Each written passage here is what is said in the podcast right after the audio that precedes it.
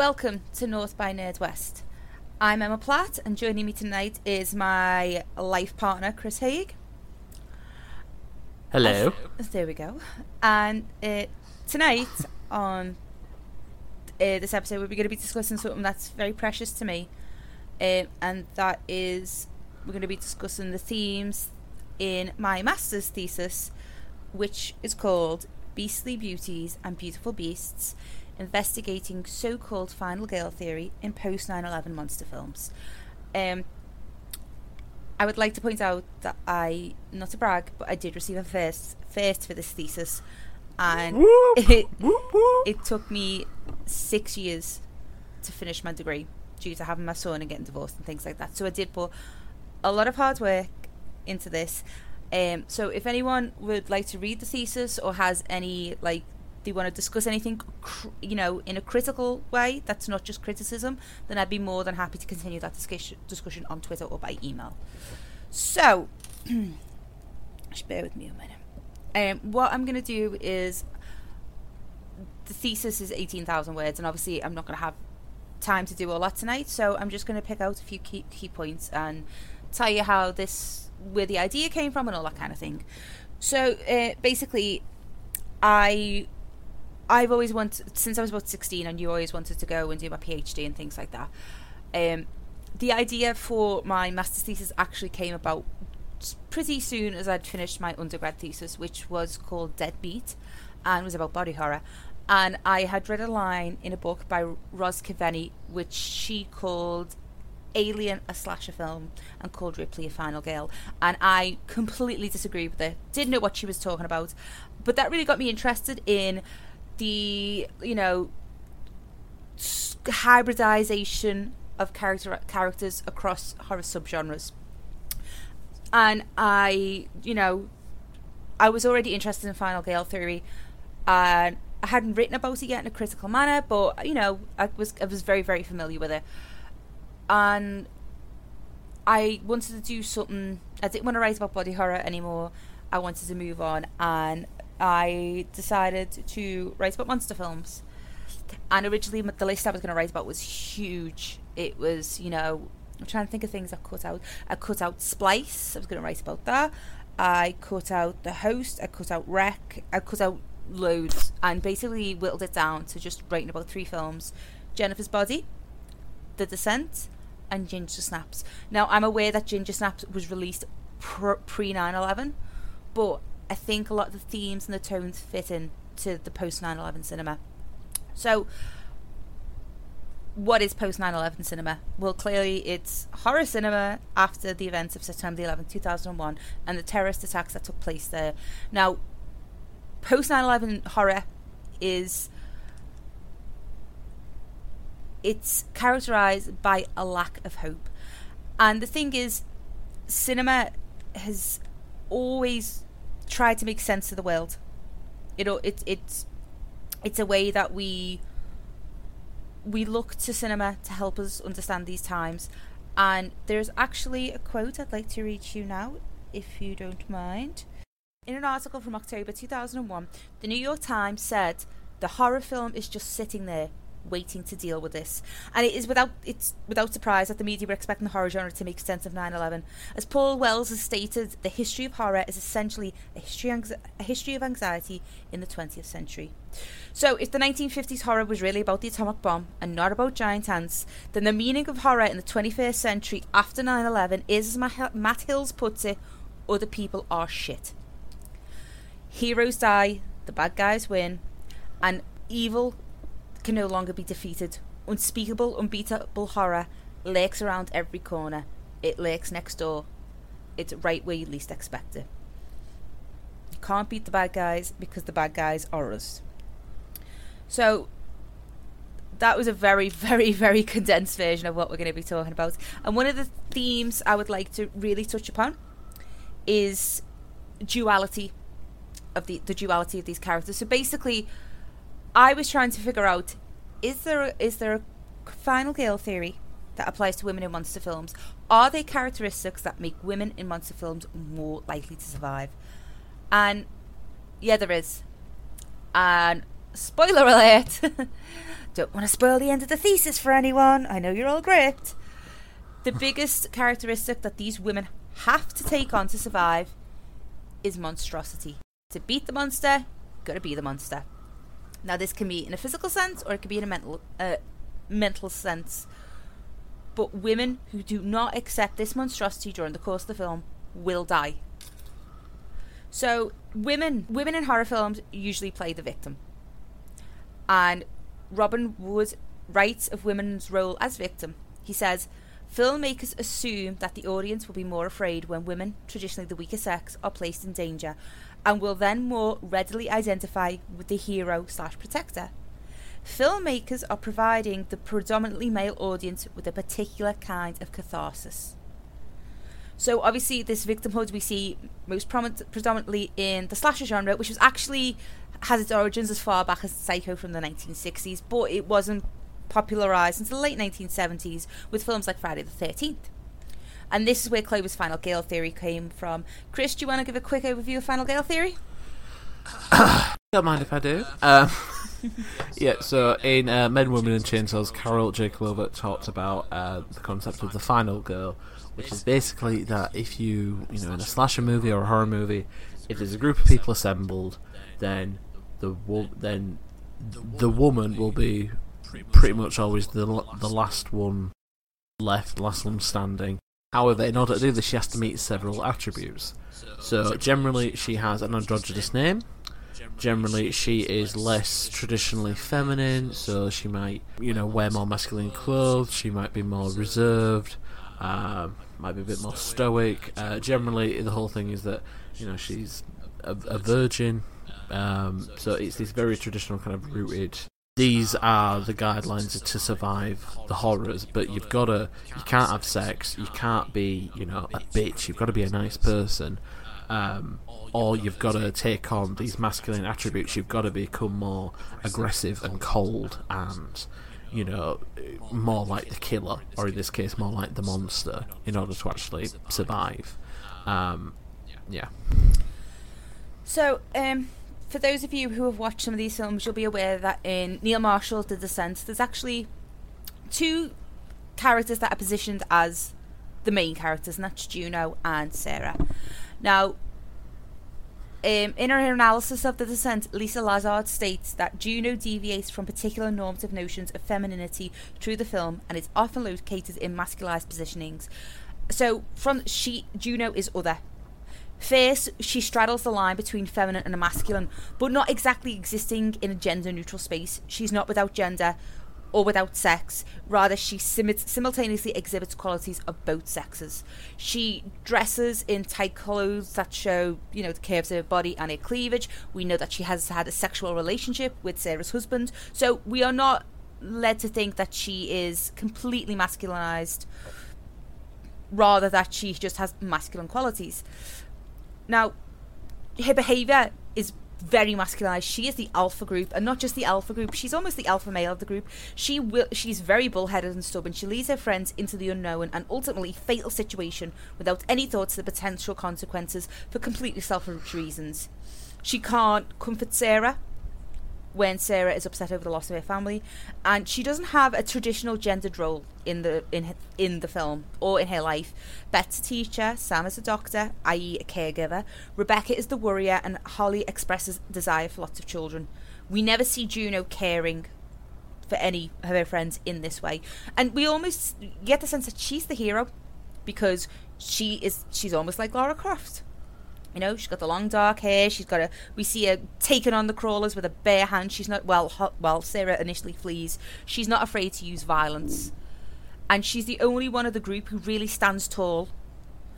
But she's also then othered by the fact that she had an affair with Sarah's husband. She's a homewrecker, a cheat, a whore. Now, the knowledge of this affair feminizes Juno so this is why I say she exists in this very strange space. She, we know she has sex and she has affection for for you know a man. She's in a heterosexual relationship, but also we see her being violent. We see her, you know, being strong. She's the leader. So this is where she comes to this strange kind of space. So in typical Final Girl fashion, this affair, the sex, leads towards Juno's doom. Not only that, but the fact that she mortally wounds Beth and leaves leaves her to die. Once that happens, Juno's done for. Now, while Juno continues to exist in this quasi gender neutral boundary space throughout the film, and that is the most potential sentence I've ever written in my whole life, Sarah, uh, on the other hand, we see her move from from feminine to masculine. Now, we give her a higher level of femininity because she still identifies as a wife and mother, even though her child is dead. But she is very fragile. She's weak. She's little. She needs a lot of she needs a lot of help. She needs a lot of support just to get through the day. You know, she's pale, drawn, plain. We see her take a medication before the caving trip, and she requires careful handling by her friends and lots of reassurance. You know, we see her say things like, "Oh, my husband used to say that," and everyone falls silent. They're scared. They're scared of what they're gonna, of what's gonna happen. Now, the cave doesn't change Juno because Juno already possesses the skills she needs to survive in that cave. But Sarah's mind, it's so broken that it's the perfect breeding ground for insanity and madness. And that's exactly what happens.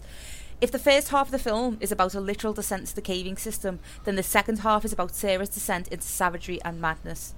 Leighton Buzzard writes in Devil's Advocate, The Descent, if we look at the film as an attempt to cure Sarah through the, a process of symbol- symbolic rebirth, this process fails. But that's not actually true because Sarah is reborn, just not in the way that her friends thought she was going to be. She's not cured and she's not fixed. After Sarah's mercy killing of Beth, she's immediately attacked by a crawler and, in her attempt to flee, falls into a bloody lake. It's in this lake that acts as the cave's monstrous womb that Sarah is reborn. She emerges slowly, bloody, and head first, silent. She's almost unrecognisable. The outer bulky layers of her clothing have been shed, and her hair is partially covering her face. But we see wide, feral eyes. Now, of this moment, Linnie Blake theorises that Sarah has become the monstrous mother of the patriarchal imagination, at one with the monster and embodying the blood smeared with, oneness with them. Sarah is the monstrous mother by the way of her grief over her daughter, but also she's the monstrous offspring of the cave. She was created in the cave. That trauma made her a monster, and now she actively embraces it immediately. She kills a crawler child without a second thought. She runs through that caving system, which has acted like a womb. It's nurtured and fed into her insanity, allowing this violence to be reborn in her. Also, she completely knows about she knows about Juno, and when she faces Juno, she shows absolutely no she she doesn't outright kill Juno. She does to Juno what Juno did to Beth. She wounds her and leaves her to die. Now that is a, that's an act of absolutely no mercy.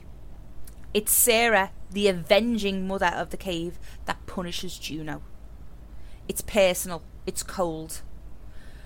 But Sarah is also the instrument for Juno's punishment for existing in a space between genders, for living in both worlds. This isn't allowed. She needs to be she needs to identify as one or the other. But Sarah, of course, doesn't go unpunished either. She doesn't escape the cave. In fact, there's no room for her in our world anymore. Sarah must now stay in the cave that the with the monsters she is now so much alike. So, Chris, on that little uh, quick analysis, then, is there anything you'd like to add? I mean, it's weird. I mean, I saw the Descent a few years ago because I I'd heard a bit about Neil Marshall. I think it was off the back of because he did the uh, Game of Thrones uh, Blackwater episode, mm-hmm. and I mm-hmm. was like, oh yeah, yeah, no, he sounds really good. And I quite liked Doomsday, which is very different. It's quite 80s actiony, mm. so it's very different to the Descent. Um, I think it is interesting about the various kind of metaphors and the fact it is kind of like a dark rebirth for Sarah, because you are right in saying that you know she and Juno are kind of diametrically opposed because when the film starts off, they're in very different places. Juno is in a place of complete security. She's in a place of, well, my lover may be dead, but I'm not. I'm still confident and strong, and I'm the leader and everything like that. And Sarah is the complete opposite. She has had her world shattered. Um, and you know, like you said, her friends are very timid around her, and they've got to you know look after her with kind of kid gloves and everything. But it's then when she gets reborn in this blood lake that you see the dynamic shift kind of palpably. Mm. Um, and you get to see stuff mirrored. And I thought it was interesting when you brought up the fact that she kills a child critter. So in a way, she is she's because ha- in her previous kind of life, she had a child taken away from her. This time round, she's actually taking a child. She's taking the life from it. She is killing it. Yeah. Um, and so it's kind of like the minute that she steps into that blood lake, it does. I, I think in a way, it does save her life. It irrevocably. Um, it makes her kind of like the dark inverse. I mean, Yeah. to use like a a Stranger Things analogy, it's like she becomes the upside down version of herself. Yeah. She becomes her her own evil twin. Yeah. In that everything that was once caring of her as a mother figure, as a wife, it becomes twisted. It becomes dark. It becomes irrevocably shattered, and so she's forced to and kind of doomed to repeat these patterns, Yeah. but in the the inverse. So she go, so rather than trying to save and protect a child, you know, you said she's now a monster. She kills one of the monstrous children, rather than trying to help Beth or give Beth a mercy death. Um, she ends up wounding Juno and leaving Juno to die. And you are right because I think it, there's a difference between the um, UK and US Yeah, ending. the US in that- ending, she escapes. yeah, Which, which might yeah I mean, but to me, Sarah, Sarah doesn't deserve to escape because she has, she's gleefully accepted this monstrosity. She's got Hmm. nothing left to live. There's nothing for her on the outside of this cave now. If friends are all Yeah. dead, she knows her husband died, a cheating bastard. Her daughter's dead. So what's the point? Why not just accept it? So there's no place for Sarah in our world anymore. How could she po- possibly survive in our world now? Yeah, exactly. It's that, and in a way, in all right, here's one. In, in a way, do you think that's kind of a happy ending for her?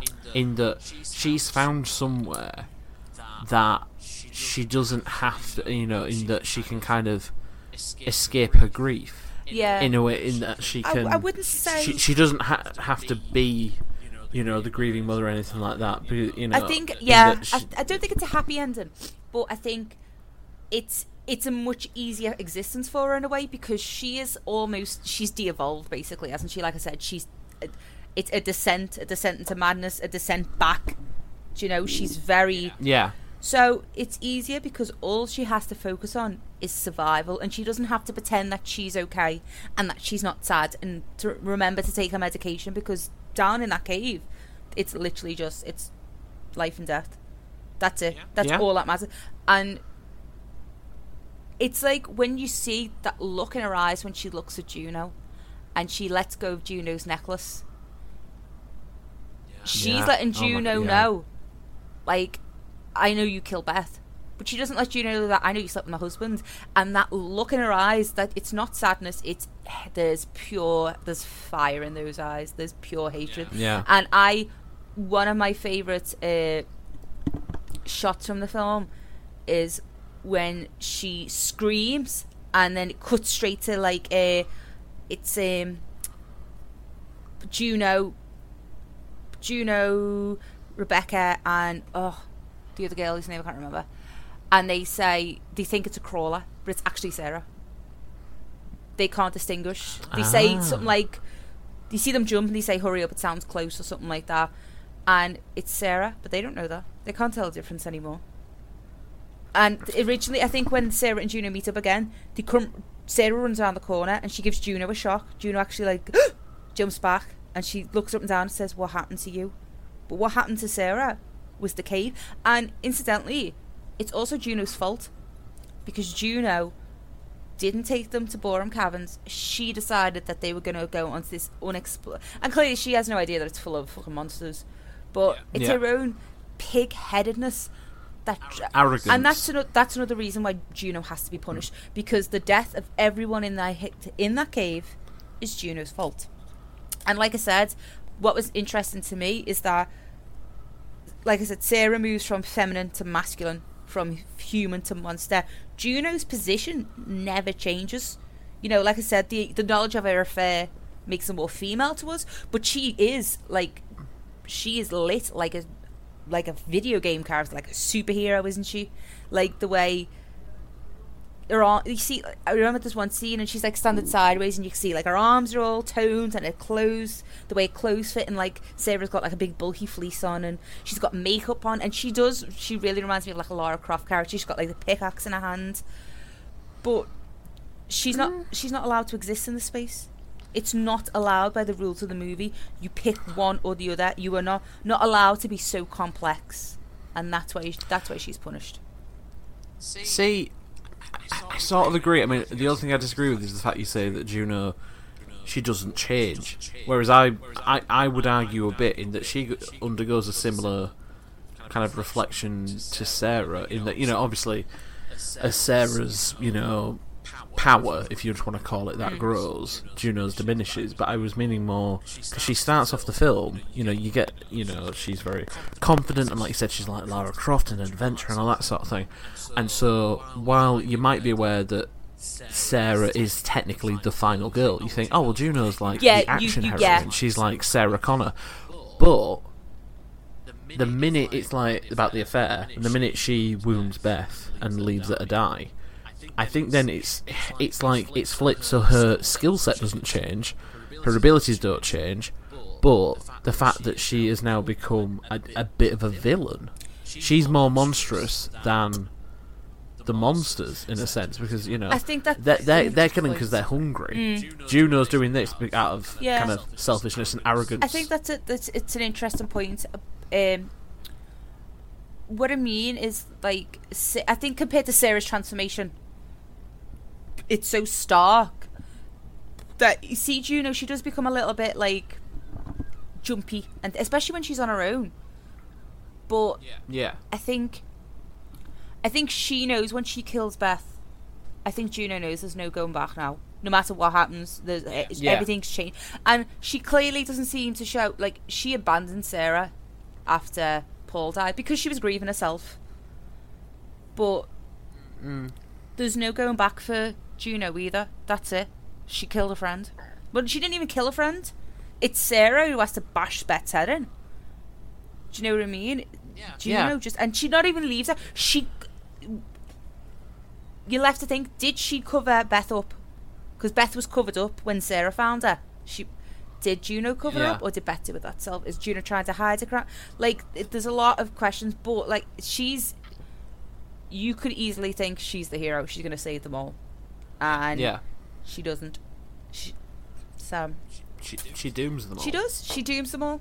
That's it. And does she doom them all because is it her masculinized behavior that dooms them all? You know, if there's is there no place for that in this feminine group? There's a lot, there's a lot more questions that can be raised about. I think Juno's a really interesting character, um, especially in her relationship to Sarah. And I Mm, think I yeah. think it's it's a good, yeah, it's it's a good um, contrast between the two of them.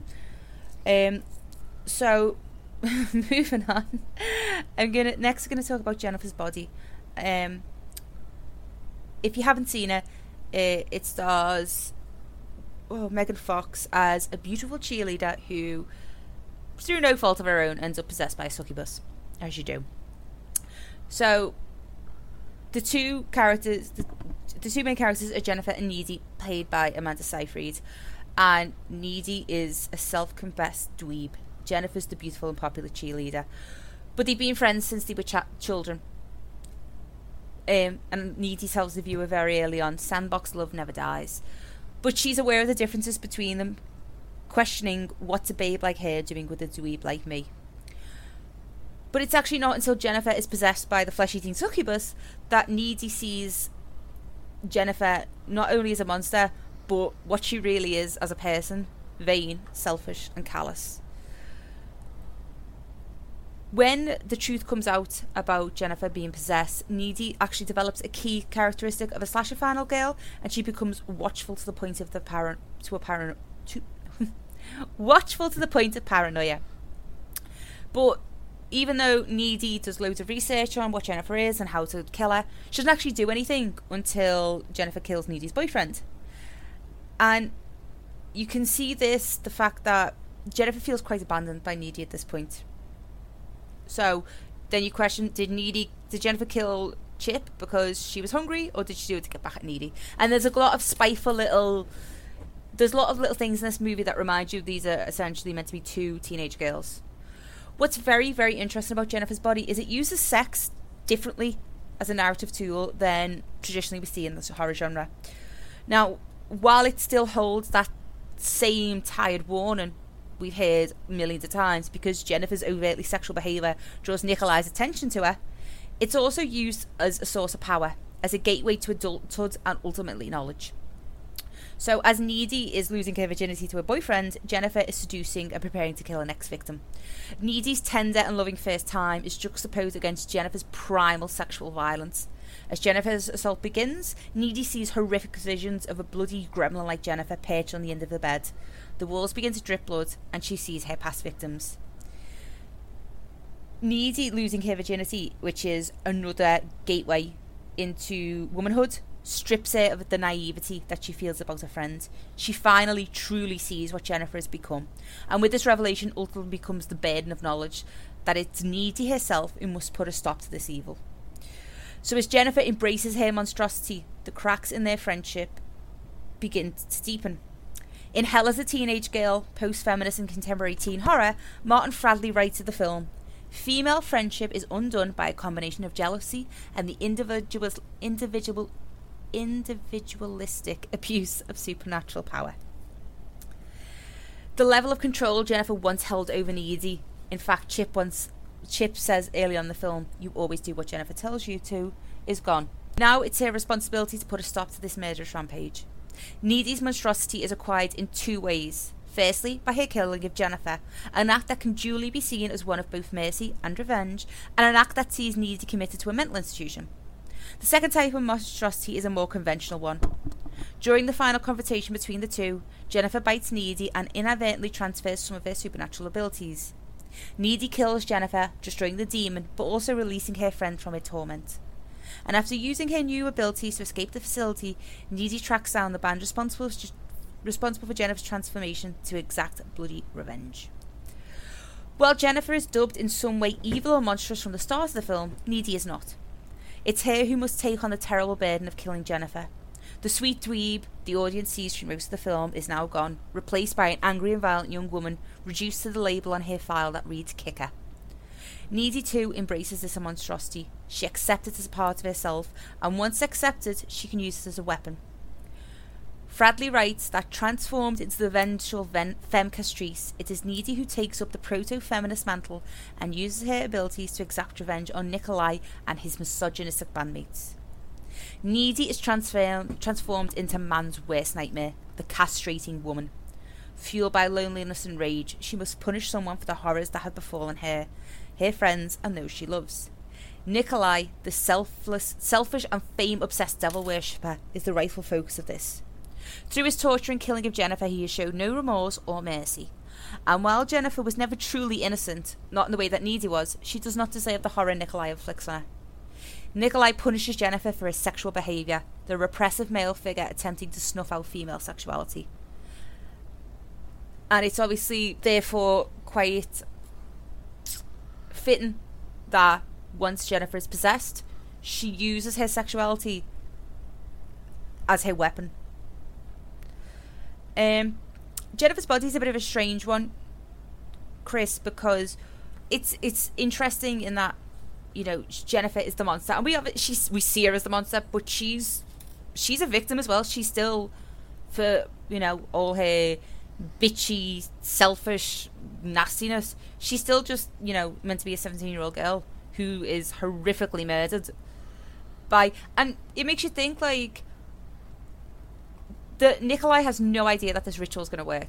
He's putting all his faith into the murder of a teenager. I mean, he's a, and you could argue, is Nikolai re- is he really the monster of the film? And I think you know an argument could be made that I I do think he is he's a monster in the film, mm. but Needy's monstrosity as well. Like I said, she she becomes monstrous because she kills Jennifer. She's a murderer, but it's it's a it's a lot more clean cut than Sarah's monstrosity. You know, we say Sarah is a monster, but actually, by the end of the film, Needy is fucking levitating off the floor. Yeah.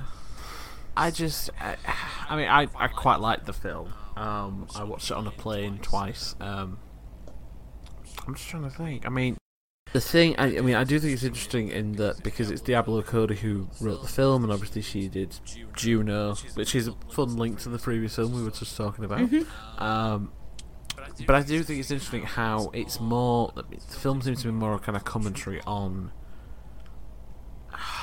It, it, in a weird way, it almost seems a bit to comment on kind of the double standard that women seem to be pushed into in horror films, in that they're either um, the whore, like Jennifer, and whore is in like quotation marks, or the virgin, like Needy, Yeah. and it is this kind of Madonna whore complex that does get thrown around a lot.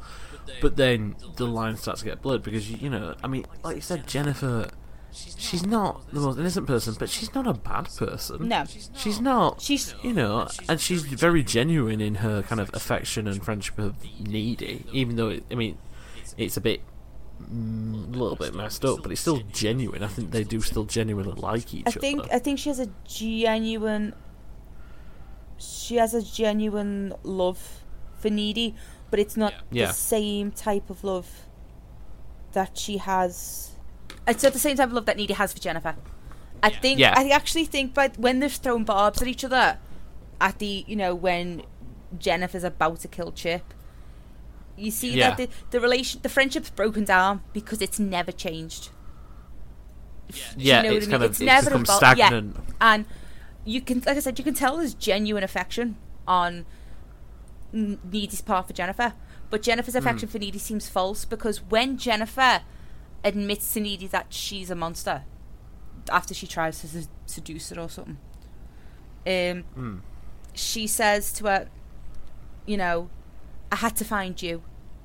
And then she says, I could never hurt you because I'm such a good friend. Like, that's something that should be rewarded. Like, I didn't need you because I'm a really good friend, you know? Yeah, And for and for everything that Needy knows about Jennifer, she doesn't she doesn't want to kill her. She shows no interest in killing her until she kills Chip.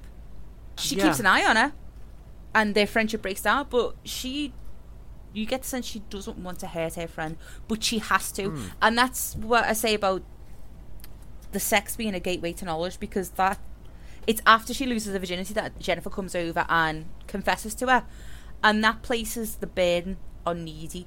She's the only one who knows. She's the only one who can do anything about it.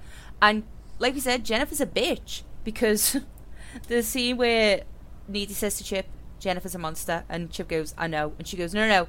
She says, "Oh, Jennifer's evil," and it, she goes, "No, no, no, no high school evil. I mean, really evil." yeah, Do you know which I always thought was really funny. yeah. So Uh, and you do you do feel sorry for Jennifer. There's a, a bit where, and I am skipping quite a lot around my thesis because obviously I'm trying to tie as much in I can in such a short space of time. Um, there's a bit I, I can't remember the quote exactly where. So there's a quote about um, like the evil or the monster that lies behind a false face, basically, and I will I will find this quote and I will tweet it out and I will uh, when the edit goes up I will tweet out the exact quote and I will reference it properly because I don't want anyone to think that I'm plagiarizing anyone at all. So I will do Yeah. that. But the basic point is about it's talking about the the monster or the horror that lies behind a false face. And one of the scenes I found really interesting is when Jennifer's getting ready for the dance and she's applying makeup but she's crying. And to me, that really spoke to the fact that she's applying this false face, this f- mask of humanity to go out and feed. And it's like she doesn't want to feed, but she has to to Yeah. survive. And I just found that really interesting. I just I thought that scene was not powerful or anything, but she is. She's basically applying this human face to go out and become a monster. Yeah. Do you know what I read? And I, because some people mention it, and I thought it was an interesting thing. Is that in a way, because of the way, like you know, the way that Jennifer is and Jennifer and Needy's relationship and everything, Jennifer is kind of coded queer in the film. Yeah. and the fact that you know she it, it seems as though Needy is the like Jennifer's basically been in love with Needy all these years and has basically you know hidden it and all that sort of thing. But then you were talking about the scene where she's applying the makeup, and all I could think was like if you if you look into if you see that as kind of queer subtext, she is putting on a false face. She is putting on there as like this you know desire of heterosexual you know enjoyment and you know for male pleasure and everything. But she, it, that's not who she is. And I know the feeding thing, you know, obviously, it's it's the whole idea of like queer as being the other. Mm. So I just I, I just thought because so, someone mentioned it, I'm really sorry I don't have the sources, but I thought it was just really interesting theory that had floated around Yeah. the idea that basically the whole thing is about two girls and one girl's in love with the other and how it manifests. That- um, and that's it's like actually- a big allegory. That's really interesting. I've I've actually never read that theory before, so that's that's really really interesting. And of course, um, you know, horror film is all about the other, isn't it? It's about the unknown. Exactly. Everything that is not us is other. In it, that's, that's a constant running theme through it. Um, I've never I've never seen that that theory about you know it being like you know J- Jennifer being labeled as you know queer per se because I always Yeah. got the sense from that bit that she was it's the only way she knows how to get what she wants from people is with sex. Hmm? Yeah. Um, but that that'd be really interesting because it could be about you know the the manifestation of the monstrosity. That would be really interesting. Yeah. And in that way, kind of self internalized homophobia. Mm-hmm. The monstrous, seeing yourself as the monster, all that sort of thing. Um, yeah. Oh, I during editing I did speak to her, but basically just because we've been talking about kind of false face and the monstrous and everything, um, and for my A level, which is it's pitiful compared to Emma's masters.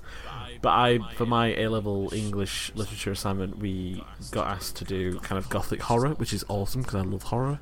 Um, and it was uh, Du Maurier's Rebecca and Stoker's Dracula, both of which are awesome books, so check them out. Um, and it was basically talking about the way that femininity and feminism and kind of the dichotomy of what it is to be female kind of emerged in gothic horror and it made me think of Dracula because it, obviously in Dracula you have the two I wouldn't say female leads but female characters. So you've got Mina Harker who is the wife of Jonathan Harker who is the one who journeys to Transylvania and falls under the thrall of Dracula. And then you have her best friend Lucy Westenra who is um, I suppose she's like the Victorian equivalent of the good time girl. You know, she's very flirtatious and fun, and she has two or three different suitors, and she's in love with this one guy and everything. Um, and as as you can probably see coming, Lucy ends up getting attacked and turned into a vampire and eventually killed. While Mina, who is still she she's selected, she's not bitten or turned into a vampire. She's chosen to be like Dracula's bride. She receives the mark um, and then in the finale, when he's defeated, she's basically reborn. She's reborn as this kind of cleansed, pure soul. But the whole idea that we were talking of, kind of the monstrous, it comes in the fact that when Lucy is killed and bitten, um, she she she dies and then she reappears and she becomes this horrible visage that starts appearing to kids and trying to lure children so she can feed on them. Very similar to kind of Jennifer in a way. And the way it's described in the books is that she um, she looks beautiful and terrible. So she's kind of like you know the serpent beneath the rose or whatever kind of you know metaphor or simile you want to use for it. So she it is that kind of mixture of you do have these two female characters who are so opposite. One of whom is, you know, the final girl, the very plain faced girl, who adopts elements of the monstrous. She is literally marked by the monster and is set to become a monster, and yet she survives. She doesn't do it through her own intervention, but she does um, make it to the end and is reborn in order to survive the carnage. And then you have Lucy, who does take on this kind of monstrous deity role. She is consumed by Dracula. She is she she is consumed and she has become monstrous. She is both monstrous and beautiful at the same time. She's described in the book as being this beautiful blonde, radiant beauty, and you know it, it's it's a weird thing. So basically, they catch her in her crypt because she dies in quotation marks, and then they start getting you know these haunting appearances where she's got like the snarled up face and everything. Um, so a group of men, her like loved ones, decide to put you know, um, oh my god, what's the phrase? Um, to uh, put her out of her misery. That's the phrase. Um, and they stake her, and it's all very dramatic and everything. And while she's being killed, she is like monstrous and angry and everything. And then the minute she dies, her face apparently resumes this kind of radiant loveliness even in death. And it's this we- it is a weird way to look at it in that in like you know only when you're being viewed from the male thing and when they have control you're you're beautiful but when you are the monster when you have become monstrous then you know there's something virulent there's something dark something just not right I guess Yeah, and I, I think, you know, to kind of like start to wrap it up a bit, mm. it, it, it, I think women is. Women is. These women take control of their own destiny. They choose to fight. They they don't choose to become monsters, but they accept it. And that is the difference between that's the difference between Needy and Jennifer. yeah That's the difference between Juno and Sarah. This is a this is a survival, and not just in the fact that Jennifer needs to feed. Jennifer's enjoying it. She revels in it. You can tell. She revels in that, not in the feeding itself. She doesn't enjoy having to go feed, which we say, but she enjoys everything that comes with it. The long glossy hair, the clear skin. She mm. enjoys that beauty. Whereas Needy, she Jennifer could have gone after the band. yeah She didn't. It's Needy who, even after Jennifer's death, is still avenging her.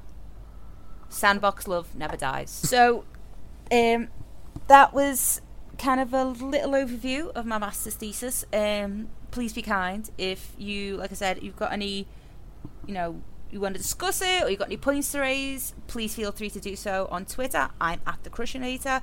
Any criticism that is not constructive will be ignored, blocked, and deleted because, like I said, this is my baby and I worked hard on it. And that is Yeah. only a s- very small fraction of what I wrote about. But you know, you gotta gotta trim it down a little bit. Yeah, I was gonna say I have um, just read it tonight very briefly, and I'm gonna properly read it over the weekend, and it is really awesome. So, if you would like to read it or chat to Emma about it, or be like, oh yeah, yeah, and this is cool as well, and this and all that sort of thing, yeah, that'd be awesome.